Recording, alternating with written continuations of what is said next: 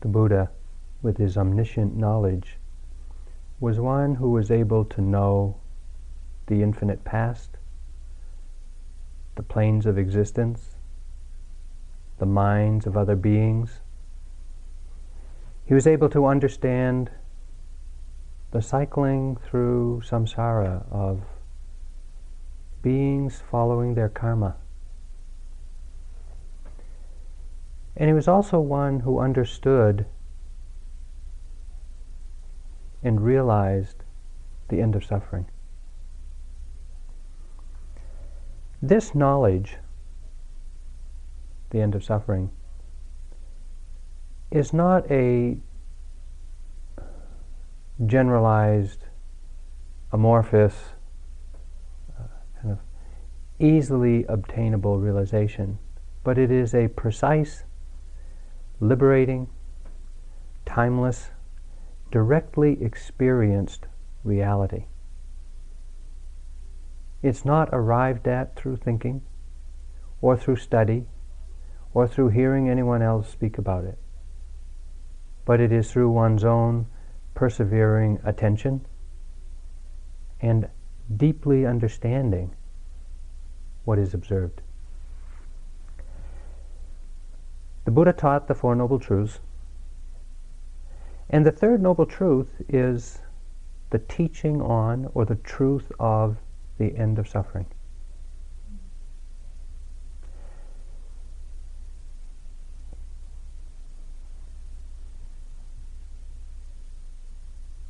We don't speak much about the end of suffering. More often we speak about dukkha, how to discover it, how to deal with it, how to be mindful, uh, some of the qualities of mind that we have to notice to put aside, other qualities of mind we notice to arouse. And only incidentally, it seems sometimes, do we mention, oh, there's the end of suffering down the road. Tonight I want to speak about the knowledge of the end of suffering, because it is an understanding, primarily, that we come to, that we realize through observing our own mind and body. And wherever we start from in our practice, this very identified sense of self with a very limited personal history and a very self-interested proliferation of thoughts, somehow practice moves us from that to this totally open, spacious, non-identified,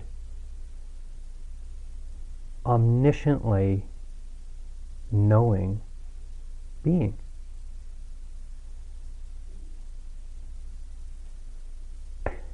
I remember when I was first practicing with U Pandita, the first three months he came to I M S, I really didn't have any understanding of what the path of practice was about. I, you know, I just thought you'd do some retreats, and and I told him this in one interview. I said, you know, I thought that, you know, I'd always thought that, you know, you do some retreats and you practice mindfulness, and then, you know, you do as best you can, and then one day, poof, you get enlightened. He looked at me and said, who are your teachers?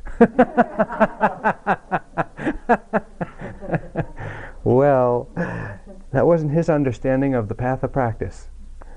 So, the Buddha taught the Fourth Noble Truth as the path to this understanding, the path of practice that leads to this understanding. And you'll remember that the, the Fourth Noble Truth is the Eightfold Path, which is comprised of three trainings: Sila, living in harmony, ethical conduct; Samadhi, the development of tranquility in the mind, putting aside the hindrances; and Panya, the development of wisdom, the development of the right view of things, having the right view of the experiences that we all have. Some views are limiting, holding us in a kind of bondage, and another view, another perspective of the same thing is liberating and freeing. The Buddha taught the right view. A couple nights ago I spoke about the right view of karma, a support along the way, and some would say an essential understanding for one to undertake practice. I'm not sure it's essential.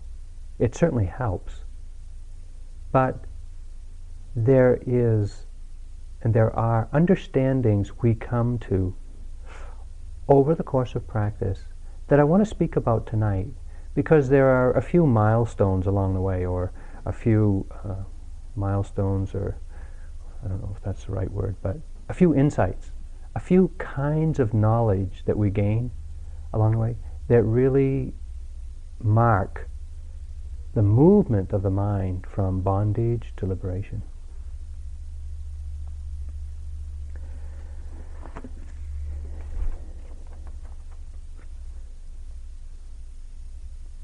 Over a longer retreat like this, we hear a lot of teachings. We offer a lot of teachings. You hear a lot of teachings. You hear a lot of technique. And you arrive at your own understanding and insightful understandings of whatever it is you're dealing with and looking at. And sometimes the vastness of the teachings is lost in the minutiae of our experience. And sometimes the minutiae of the experience is overlooked because we're kind of absorbed or enticed or seduced by the vastness of the teachings. So periodically it's useful to bring the two into some kind of alignment and try to locate our experience within the vastness of the teachings.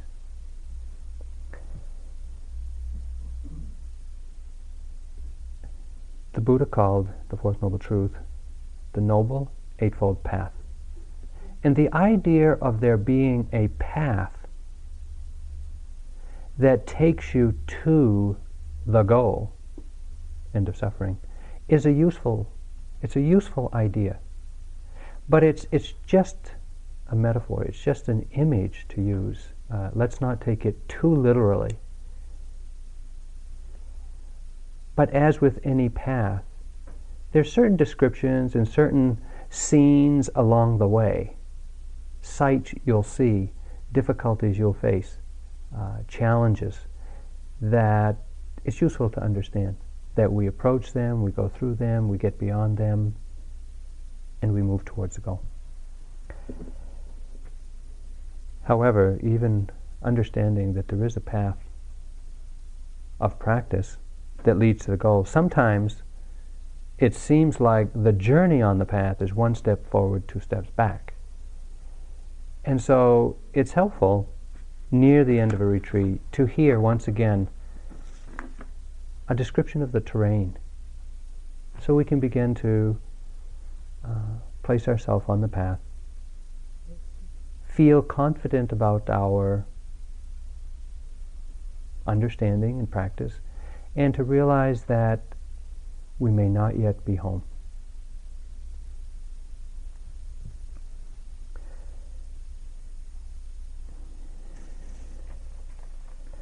The first task of our mindfulness, it's really, it's hard to believe, but it is to develop enough attention to actually observe what's going on. And when I say observe, I mean to not be kind of enmeshed in what's going on. To not just be what's going on, but to be able to see what's going on as it's going on. Now, I, that sounds, if you ask anybody on the street, you know what's going on? They know what's going on. But Mindful awareness is a very precise kind of awareness. It knows what's going on at the time it's going on, and not by thinking about it, but by directly experiencing it. And it sounds like, well, that's a no-brainer. Anybody can do that. But what this means is, when you breathe in, you know you're breathing in. And when you breathe out, you know you're breathing out. When you lift your foot, you know you're lifting your foot. Mostly, you know, we lift our foot and we know, you know, that there's a car going by. You know, or, or we know that we're thinking about the past. You know, we're, we're not aware of lifting our foot most of the time. Most of the time we walk, I mean, here you're practicing, let's hope you're aware of lifting the foot. But on the, as you hustle down the main street of your life, mostly you're anywhere but present. And so the knowledge, the mindful awareness of what's going on, takes a fair amount of training just to develop the attention so it can be present. Well, early in my practice career, Manindra was teaching at I M S, or he was living there for a while, and I went for interviews, and he says, oh, you know, you got to know that uh, what's going on. You got to know nama-rupa. You got to know there's something happening and the awareness of it. And I thought, yeah, okay, what's next? You know, and he wouldn't go any further. He just kept saying, you got to know that there's an object in each moment and there is the awareness of it. There's an object and the awareness of it, object and the awareness of it. I'd only been practicing two or three years. I still hadn't got it. Still, I need, didn't have a clue that that was the... F- Before you can get anywhere in the inner practice, you have to be present enough to know that. Wow. The first... I remember the first years of retreat. I'd go. I'd li- sit. I'd listen. I'd hear the instructions and promptly forget everything I heard. Sit there, squirming, struggling, trying to get rid of pain. You know, no matter what they said, I was trying to get rid of the pain. You know, and, and it wasn't that I, you know, couldn't follow the breath. I couldn't remember that that's what I was supposed to do. It's like, you know, I just I didn't even think about. You know, I just sat there, just kind of like, come on, happen. You know, whatever. I,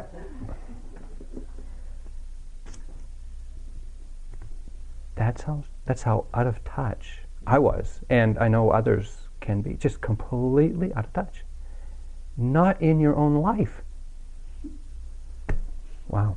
Well, for someone like me to actually get to this first stage of insight, you know, knowing that something's arising or appearing and you're actually aware of it, I'm a living testimony. Practice works. And as you can expect, it was unbelievably frustrating, maddeningly frustrating, to not be able to even remember what you're supposed to do, let alone do it. Even when I could remember, I couldn't do it, if I could remember. So, I I know what it's like. I've been there a long time. Just, but you know, even in spite of that, you know, you keep you keep struggling, you keep slogging along, and accidentally, sometimes, you actually get it. You actually drop into a little place where it's like, hey, wow, it's kind of nice here. You know, of course, you get attached immediately, and. But still, it's those little glimpses of presence of mind, ease, well-being, uh, a kind of a, a calmness, a little joy, a little interest, whatever, that keeps keeps your interest there. And you know, everybody who does a retreat gets enough of that to get hooked. Almost everybody.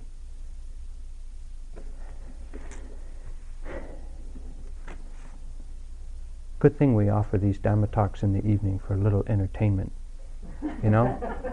God, w- without them, I never would have been able to get through. Whew. Okay. What we see, of course, all the time we're trying to get some momentum to our attention, is we see our habits of mind. And this is this is essential to really begin to have an honest, accurate uh, picture of what's going on in the mind. You know, to, to to begin to scope out the dimensions of the task we're facing. That the mind is really, it's chaotic. It is completely, it's out of control. You know, it is lost in its own wilderness of desires and ambitions and fears and hopes and, you know. If we don't see that, we can live in a massive delusion that we're already enlightened. You know, we don't even have to, hey, I'm already enlightened. What do I have to do that for? You know, and you know what? There are people that believe that. Unfortunately, they do. So, one thing that happens during this phase of practice is that slowly we graft onto our personality the possibility of awakening. It's, we, we begin to get some idea that another way of life is possible, another way of being really is possible. Not that we've got to change our jobs, change our lifestyle, but really another way of being with our mind and body is possible.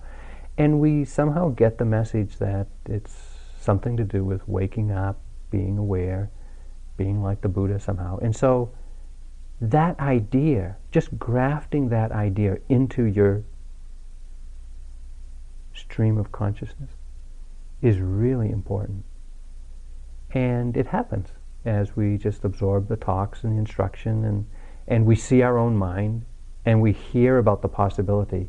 Slowly we begin to get the idea that it is possible. There, there's, there's the potential within us to, whatever it means, awaken. Now,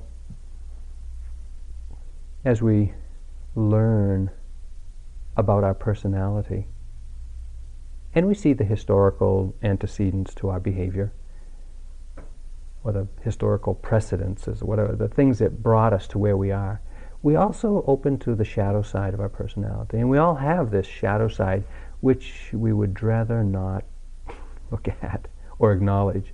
You know, it's just the, the dark stuff that isn't usually personally acceptable. And uh, the willingness or the, the, the, the energy it takes to actually confront it is our first Uh, opening to dukkha. It's where we first start to open to this to this truth that, you know, life is not all that mom and dad told me it could be. You know, there's there's something else here, and it's really unpleasant. You know, it's really not okay. It's pretty it's pretty bad. It's pretty bad. You know, but we open to it, you know, gently. I mean, most of us open very slowly to this understanding of dukkha, the truth of dukkha. Uh, you know, we resist it and deny it and fight it and struggle against it tooth and nail until it's so obvious that we finally give up and accept it. Well, that is the next really powerful lesson, knowledge that we learn. And we learn it in our bodies, in our minds, from just sitting with it. You know, we learn what dukkha is all about. And at the same time, we learn the other two characteristics, impermanence and the uh, insubstantiality, the anatta characteristic. And this whole arena of understanding, dukkha, anicca, and anatta, is foreign to our cultural conditioning. It's just completely foreign to it. And so, as we slowly, you know, begin to acknowledge within ourselves, this is what's going on in my mind, in my body, in my life. we can't help but look at our past and reframe our understanding of what has gone on. And not only that, but with this knowledge now, this intimate, intuitive, heartfelt reality that we know intimately, our view of the future also gets reframed. And now, and in time, our view of the future, whatever future we imagine for ourselves, has to accommodate the truth of dukkha, the truth of impermanence, and the truth of anatta. So you can you can imagine this phase of practice where we're maturing the knowledge of anicca, anatta, and dukkha is it's a pretty challenging phase of practice to really take it in, you know, to really imbibe these truths and or the characteristics, the truth of dukkha, and to integrate our understanding of the past and our hopes and our expectations and our plans and aspirations for the future have to include them, this understanding. That's that's a challenge. It's a real challenge. And again, we, we end up struggling and fighting and trying to hope that it's not true and denying and, and just having a heck of a time until we can't avoid it. We just, you know, finally, you just give up and say, okay, this is the way it is.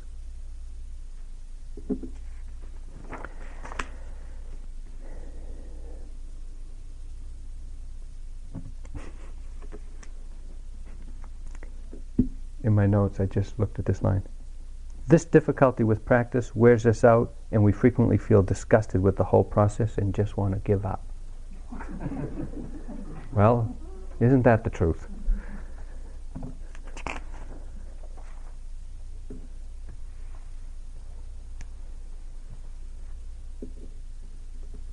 Again, you know, when I finally, in my own practice, began to open to the pain of my personal history, it was torturous.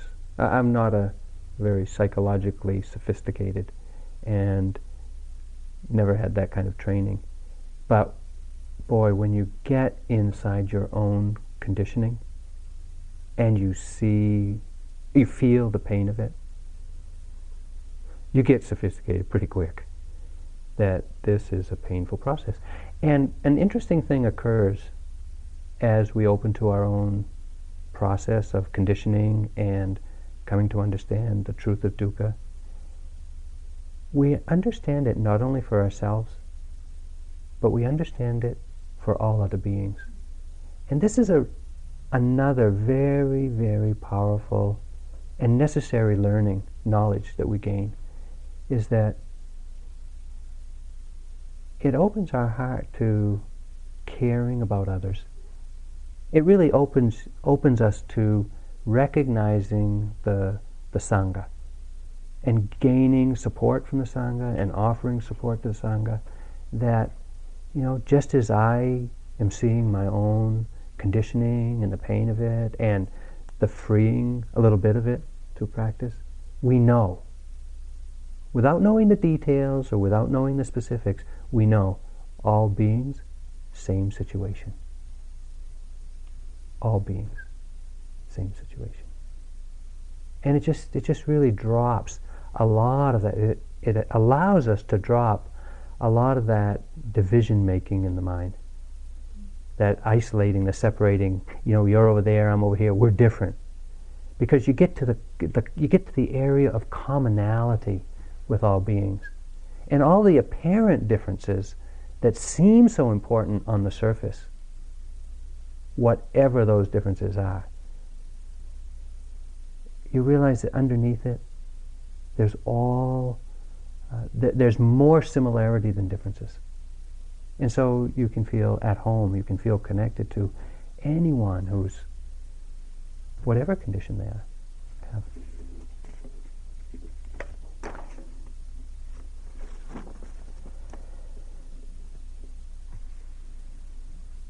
This part of practice, this this place of beginning to really accept our personality the conditioning that led to it, beginning to take it apart a little bit, and to open to the possibility of freedom, whatever that is, grafting on the possibility.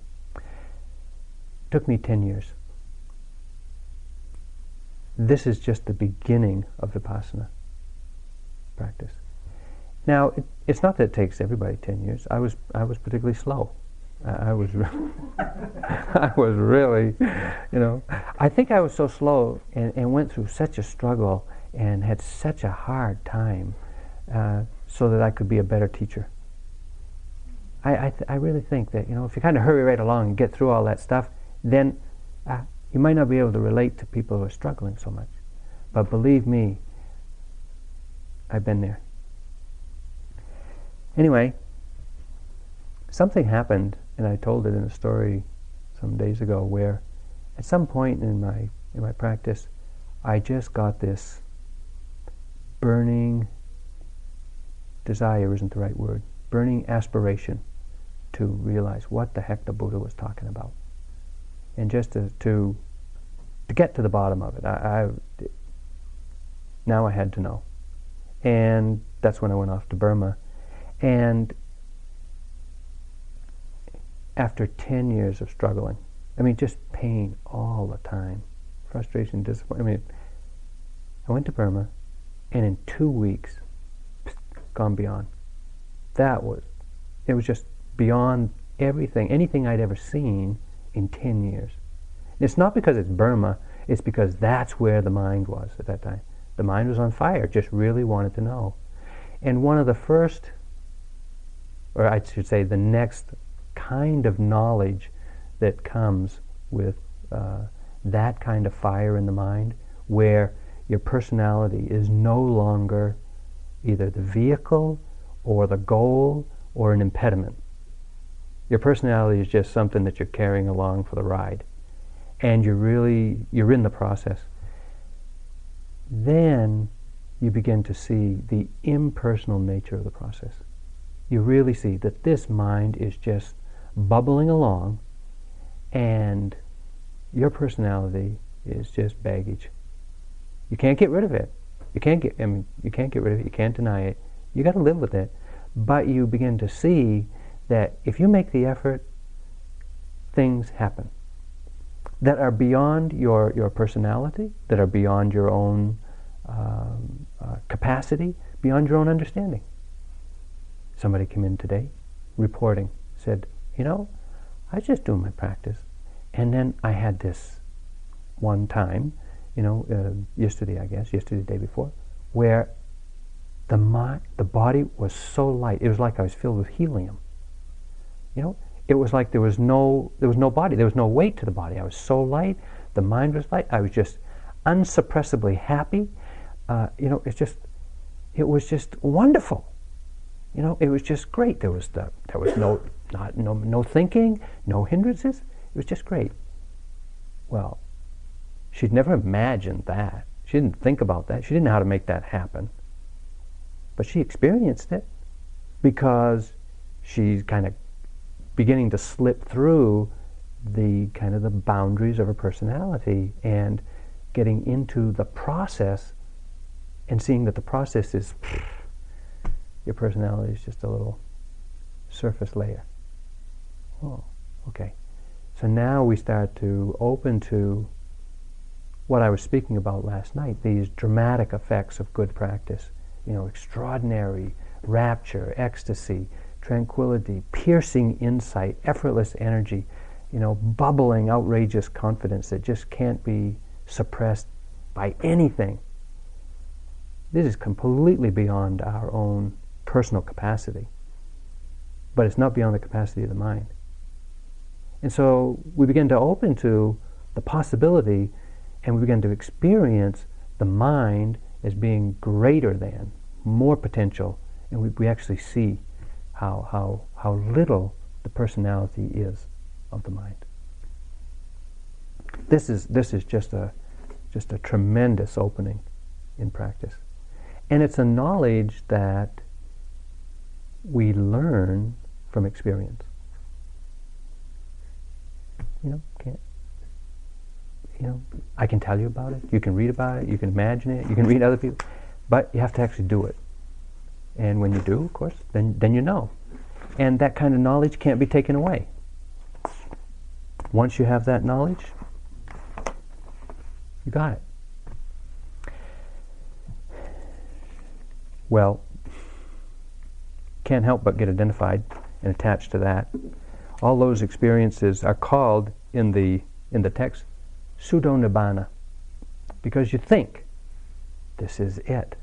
Wow, now I'm cruising. I must have got it by now, you know. And you get identified, and you think, okay, now I've got it. And of course, you haven't. A good teacher will bust you gently. Well, when I got to Burma and was practicing and got to this place in practice, uh, U Pandita, he listened to my reports, you know, and he'd say, oh yeah, okay, how are you noting that? And I'd say, oh, I'm noting it, I'm noting it diligently. It lasts all day. All day. Mm, ecstasy, all day. Mm. Okay, how'd you note it? I just note joy, happiness, liking, pleasant, pleasant. Okay, okay. And then he said, you know what? You're not noting, you're indulging. I said, no, no, no, I really am noting. He said, no, you're not. And so, I c- he did a very skillful thing.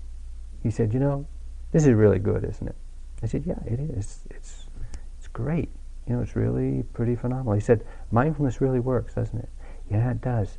It really opens you up to things that you never saw before. Yeah, it does, that's right. He said, you know what? What? There's better things ahead. If you can let go of this, there's better things ahead. So now the challenge was, okay, how do I get to that better stuff? The only way to get there is to let go of this one. Oh no, I like that rapture, I like that ecstasy. Whew, that's great. Okay, so he said, just note it. I said, okay, just noting, noting. Took me months, even with that, months. to get through this. You know, it's a funny thing. When you're in this stage of practice, you think you're the only person in the world that has ever experienced this. You do. You do. You think, this is it. I know now. I'm, I don't even... And, and often the thought comes, I bet my teacher hasn't experienced this. Really. It's like, it is so powerful. It's so beyond the personality. You can't help but have that thought. And of course, you know, depending on your wisdom and, you know, you'll you'll either get identified with it or you'll let it go. Well, U Pandita even told me, he says, you know, he says some people when they get to this stage, they think that even their teacher hasn't had these experiences. Of course, that's exactly what I was thinking. Even though he told me, I still didn't think he had them. This is arrogance. Anyway, no exception for me. He busted me, kept me going, and said, uh, you know, just keep noting. Just keep noting. This is good, but there's better ahead. Okay. So he kept, you know, after me. Just note. Don't indulge. Okay. Can you believe it? You know how it is when you when you mindfully eat? You know, it kind of destroys a good meal. You know? So now you're kind of indulging in ecstasy, and you're just trying to note it. Uh, just ecstasy, just pleasure, just outrageous tranquility, just, it's just piercing insight, you know, it's just nothing special. Just, just noting, you know. Eventually, you kind of come down. And you just see, well, this is just what it is. It's just what it is. You stop, you stop taking it as a measure of accomplishment. And that's really the understand. This is the important understanding of this. It's not so important that you experience ecstasy or whatever. The important understanding is that, that you understand that that is not it. No matter how high you get, no matter how subtle, how... Uh, bubbly, or how thin, or how transparent, or how tranquil, or how clear your mind is. That's not it. Because we're attached. We get attached to it. So somehow we have to loosen our identification, our attachment to those experiences, which are usually all that we've ever imagined meditation is ever going to lead us to. And so it's hard for us to imagine what could be better than that. It's just, you just can't imagine. So, okay. So we just note, we just keep noting. And the next understanding that we come to is very undramatic. For as dramatic as, as that is, the next understanding is really undramatic. And that is that everything that arises passes away. Life is nothing but a series of appearances passing away, appearances passing away, appearances passing away. And you see it in every moment, every sense door, everything. Wow. It seems so, it's like, well, so that's it. Everything that arises passes away. Well, this has a radical shifting in the mind, because it allows us to let go. You just let go of everything. You know, just because you see, and, and it's from directly experiencing, that whatever arises in your body, whatever arises in your mind, whatever arises in your environment, it's there and gone.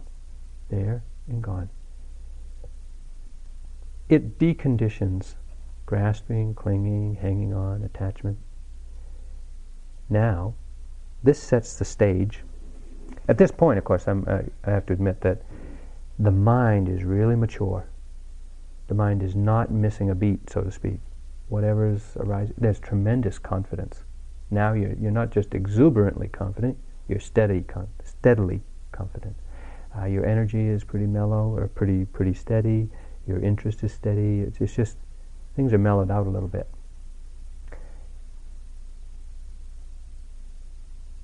The imagination is, or what we imagine at this stage, is that it's going to keep going like this. Unfortunately, it does not. This is the doorway into refining the understanding of dukkha. We saw dukkha at an early stage, and it was pretty difficult. It was pretty challenging. It was pretty personal, actually. Our personal body, our personal history, our personal life stuff, dukkha. Okay, well, we've now accepted that. We've kind of gotten beyond that. But now we're opening the door to universal dukkha. And there's a whole place in practice which is called the dukkha jnanas. And this is the knowledge of dukkha. Because remember, the First Noble Truth is the truth of dukkha. And it is said of the truth of dukkha, it has to be investigated. Well, this is where we begin to investigate the truth of dukkha. And it gets really bad. This is called the rolling up the mat stage. This is where all you want to do is roll up the mat and go home. All the time. Every moment. There's no satisfaction whatsoever in practice. Nothing about practice is good. There's no sense of momentum. Every day, every minute feels like first day struggle, and there's no uh, sense of yourself being accomplished or having any uh, capability. Your self-esteem goes right through the floor. Your uh, confidence seems to go right through the floor. Can't do anything, and even there, there doesn't even seem to be anything to note, if you could even remember to note. It gets bad. I'm sorry, it gets really bad.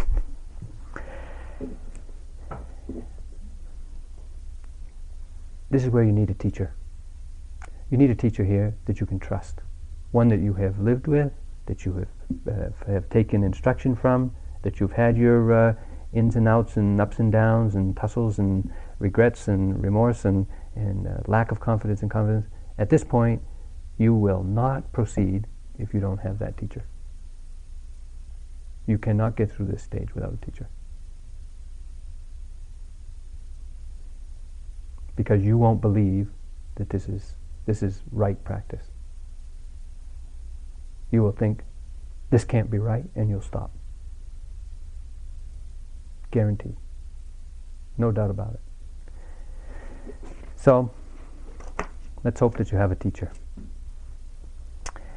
Because in time, we just note what we can. And miraculously, we get through this stage somehow.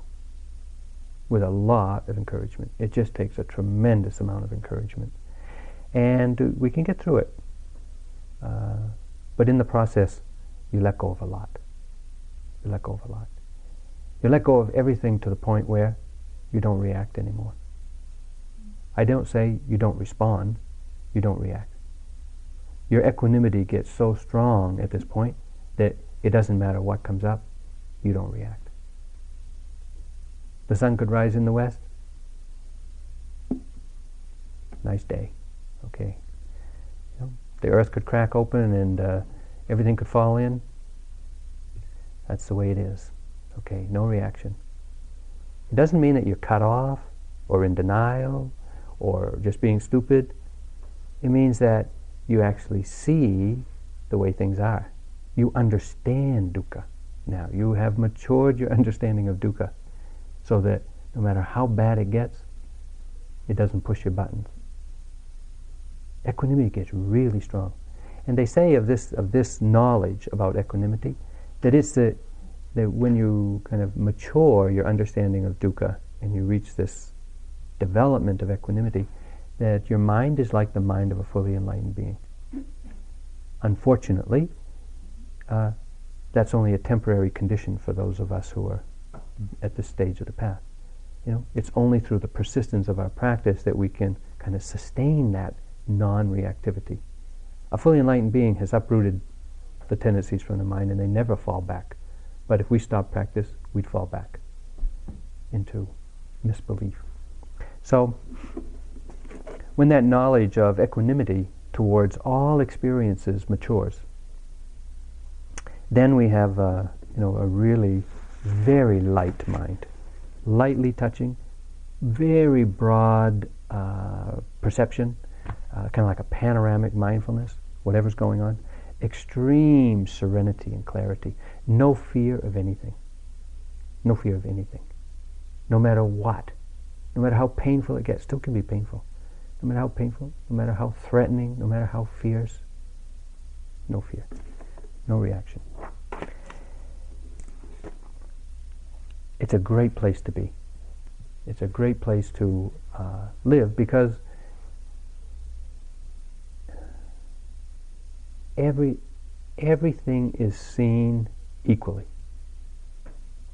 You really rest in that place of being totally open to everything, not closing down to anything, and knowing it. At this point in, in practice, I was a monk in Burma, and um, the mind is so light, the body is so light, that when I was walking around the monastery, I couldn't remember and I couldn't feel that I had clothes on, robes on. And I'd, and often I'd have to look, make sure I had my robes on to see. Because the mi- you know, the mind is like not bogged down in anything, and the body is, is not either. You know, even if you have on clothes, you don't know, you don't feel anything. So the the the, the, the uh, lightness of the mind, not being mm-hmm. uh, glommed onto anything, means the body too is that light. Every every two weeks, all the monks of the monastery have to get together, and they, they do a confession to with each other, and then they recite the uh, all the rules that monks live by. And it's kind of a ceremony. It takes about forty-five minutes, and um, wow, I remember at that time when, I, when equanimity was really strong, uh, going to do my confession with another monk, and you know, you say a phrase, you know, and uh, they say a phrase, and you respond back and forth like that, and it's like I'd say a phrase, and I would drop into this timeless place where time stops. It's not that time expands or contracts; it just time stops, and it's like, you know, the other monk would say something, and I'd come back. Boom, time starts again. And it was like there was no connection to what had just gone on before. It's just like time is there and then it ends. And then time begins again and it ends. And it's like living in timelessness, where there's, there isn't a sequence of things that unfold over time. It's just everything is timeless. When I look back now over the five years that I was in Burma, you know, because my life up to that point didn't continue when I was in Burma. My life in Burma didn't continue after I left. That whole five years is like no time. It's not that it took a long time or a short time. It just wasn't time. It's amazing what that view of things does to your view of the world. When you realize there really isn't anything like time. T- time doesn't exist.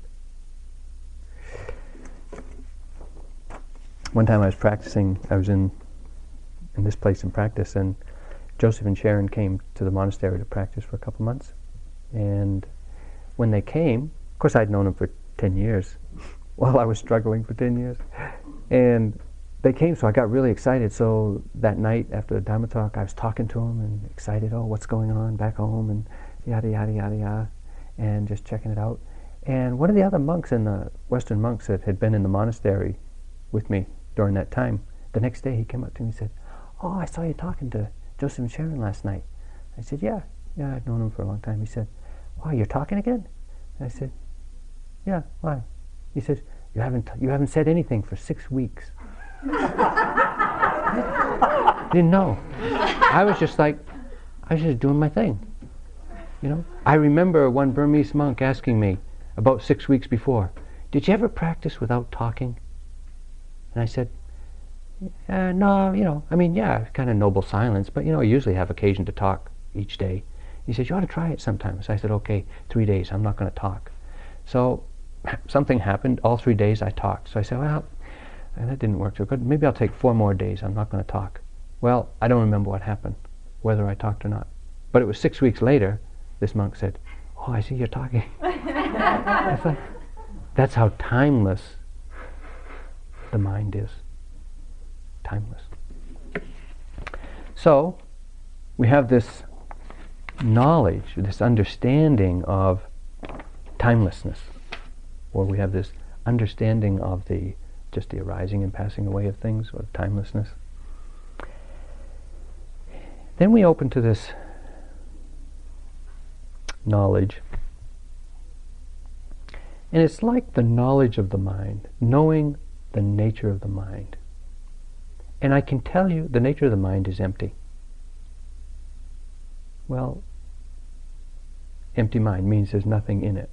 Well, that's not quite what it means. It means it's not made of anything. The mind's not made of anything. And yet, everything we know appears in the mind. All history, all fiction, all personal life, everything we've ever imagined about the future, everything we know about the universe is due to the mind. It appears in the mind. Without the mind, we don't know anything.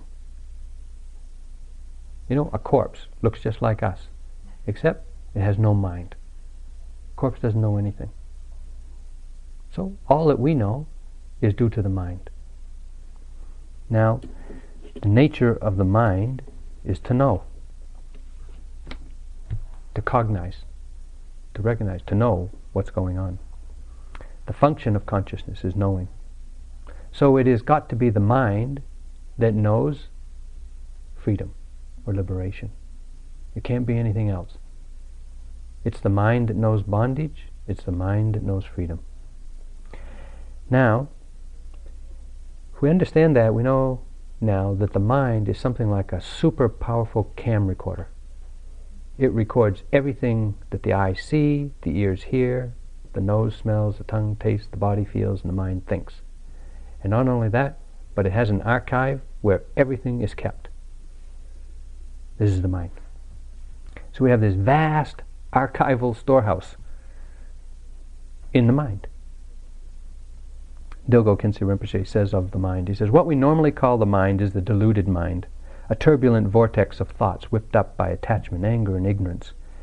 This mind is always being carried away by one delusion after another. Thoughts of hatred, attachment suddenly arise without warning, and unless they are immediately overpowered with the proper antidote, they quickly take root and proliferate, reinforcing the habitual predominance of hatred and attachment in the mind, adding more and more karmic imprint. One understanding, or maybe I should say misunderstanding, that we sometimes get on the path is that we have to enter the archival storeroom of the mind and empty it out. You know, we think, ah, I got to go in there, rummage around, see what's of use, see what's not, throw it out, or at least let go. But identifying our past problems is not enough, says Matthew Ricard. This was uh, Dilgo Khyentse Rinpoche's translator. He says, reliving events from the distant past is only of limited remedy, which can help overcome some blockages, but does not eliminate the primary cause. Constantly stirring the mud in the bottom of a pond with a stick does not purify the water. Okay. So now, what purifies the water? What allows us to see the nature of the mind? Hmm? You know the practice we do, the mindfulness practice, the intentional turning on the switch of mindfulness. Hmm? Turn on the switch, mindful for a moment, then the light dims, back in the dark. Turn on the switch, mindful for a moment, slowly it dims, back in the dark. There's a wonderful story about a group of young children who lived in a spiritual community. They were taught meditation in preschool and reported some very interesting spiritual experiences, as only children can. One day they were shown a movie. The room was darkened and the projector began to roll. One of the children turned around in his seat and watched the projector for a long time. When he was asked why he didn't watch the screen instead, he replied that he was more interested in seeing where the movie was coming from. Well, when we do that with the mind, we turn around and look at the mind itself. Now, all that stuff we've been paying attention to, all those appearances in the mind, the personal history, the sights, the sounds, the thoughts, the sensations in the body, we're not looking at them anymore. We're looking at the knowing itself, the mind. This pure, cognizing, empty nothing. The mind, not made of anything. One way we can understand the nature of the mind is as the Tibetan, some Tibetan, Tibetan teachers um, liken. They liken the nature of the mind to the sky. You know, the sky is this vast, clear emptiness, not made of anything. Yet, when clouds appear, they float through the sky and they dissolve, and the sky remains unchanged. Well, the mind is like that. Vast, open, empty, not made of anything. Thoughts appear, float through the mind, leave the mind, and the mind remains unchanged. Now, when the clouds appear in the sky, you don't see that it's empty anymore. It still is empty, but you don't see that it's empty. Just as when thoughts appear in the mind, you don't see that the mind is empty. It is empty, but you don't see it. We get identified with the thoughts. We focus on the thoughts, and we miss the essential, empty freedom of the mind. Thoughts, like clouds, obscure the mind. Clouds obscure the sky. And it really doesn't matter whether the clouds are nice, white, fluffy things or whether they're dark and stormy. Equally, they cloud the sky.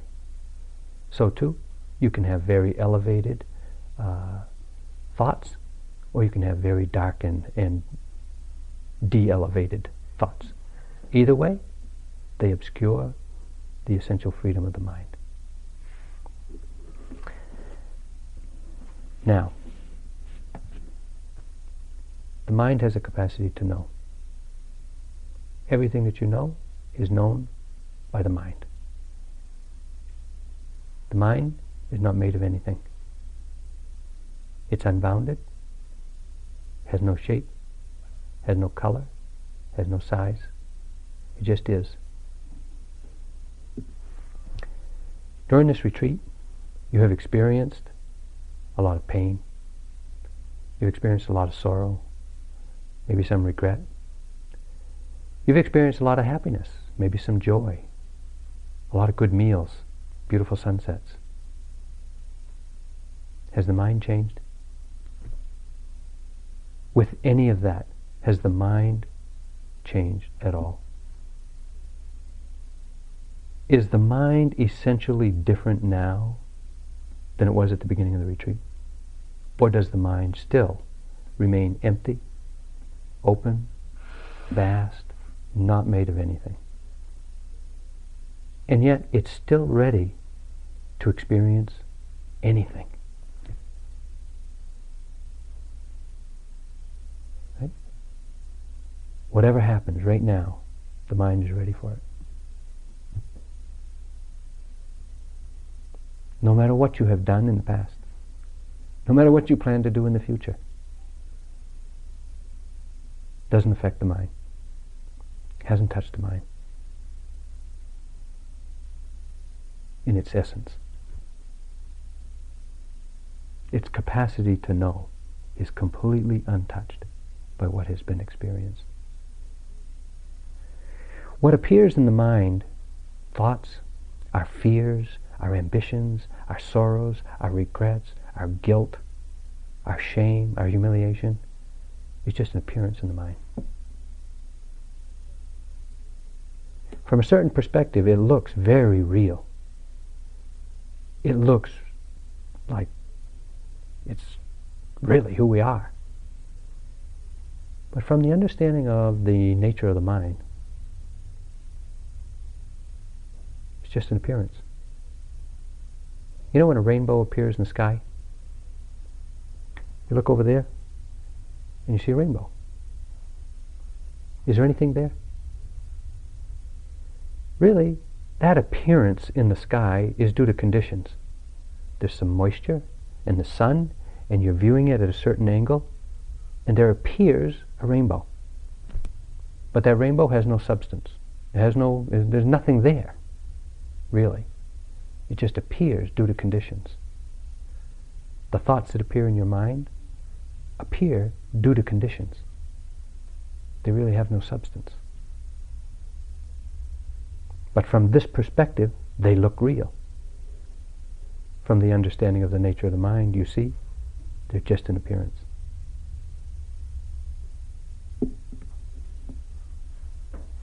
Shabkar says, no matter how much happiness and sorrow is experienced, how amazing it is that the nature of the mind is never impaired nor improved, even in the slightest.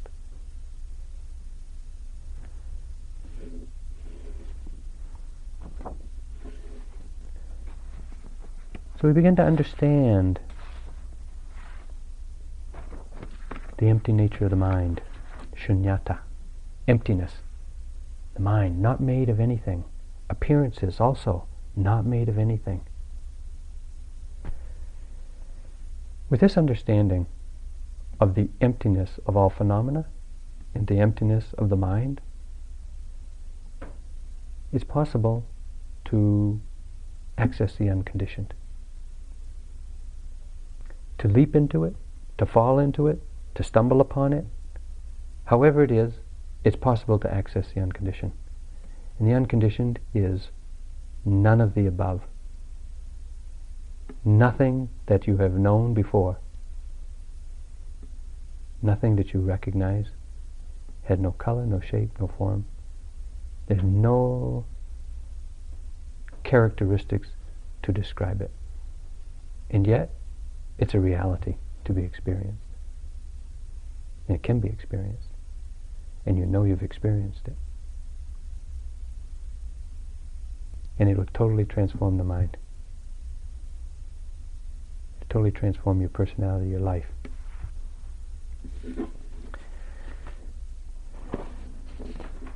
The unconditioned is the fulfillment of the Third Noble Truth. Accessing, touching Nibbana, finding that place of no dukkha, not even in the slightest, total freedom from dukkha. And this is the knowledge that this practice takes you to. This is the knowledge of the Buddha. This is the perfection of wisdom that the Buddha realized. There is nothing beyond this. When the mind accesses Nibbana, when the mind accesses the unconditioned and reaches Nibbana, there's peace.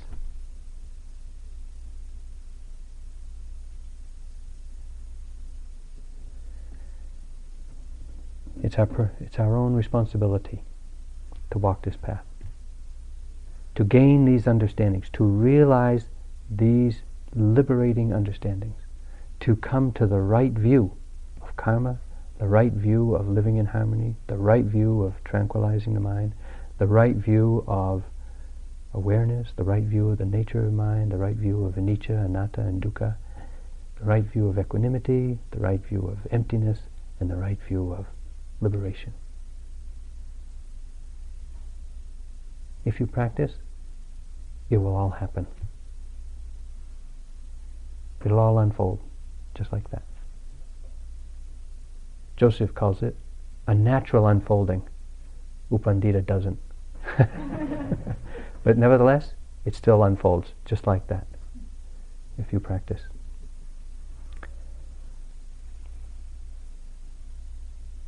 Now most of us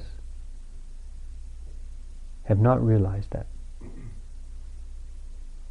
But we should not be disheartened by the path or by our place in the path, but take it as an inspiration, take it as an aspiration, not take it lightly, not to dismiss it, because it is within reach of all of us.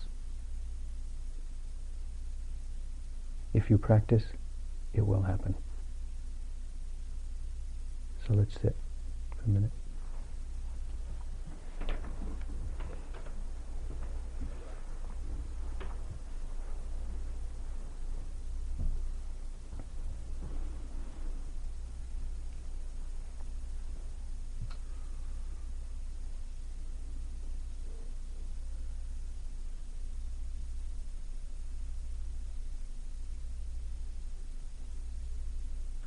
Just as butter is made from the essence of milk, but if the milk isn't churned, the butter won't form. So too, even though the mind is inherently free and empty, if we don't practice, we won't realize it.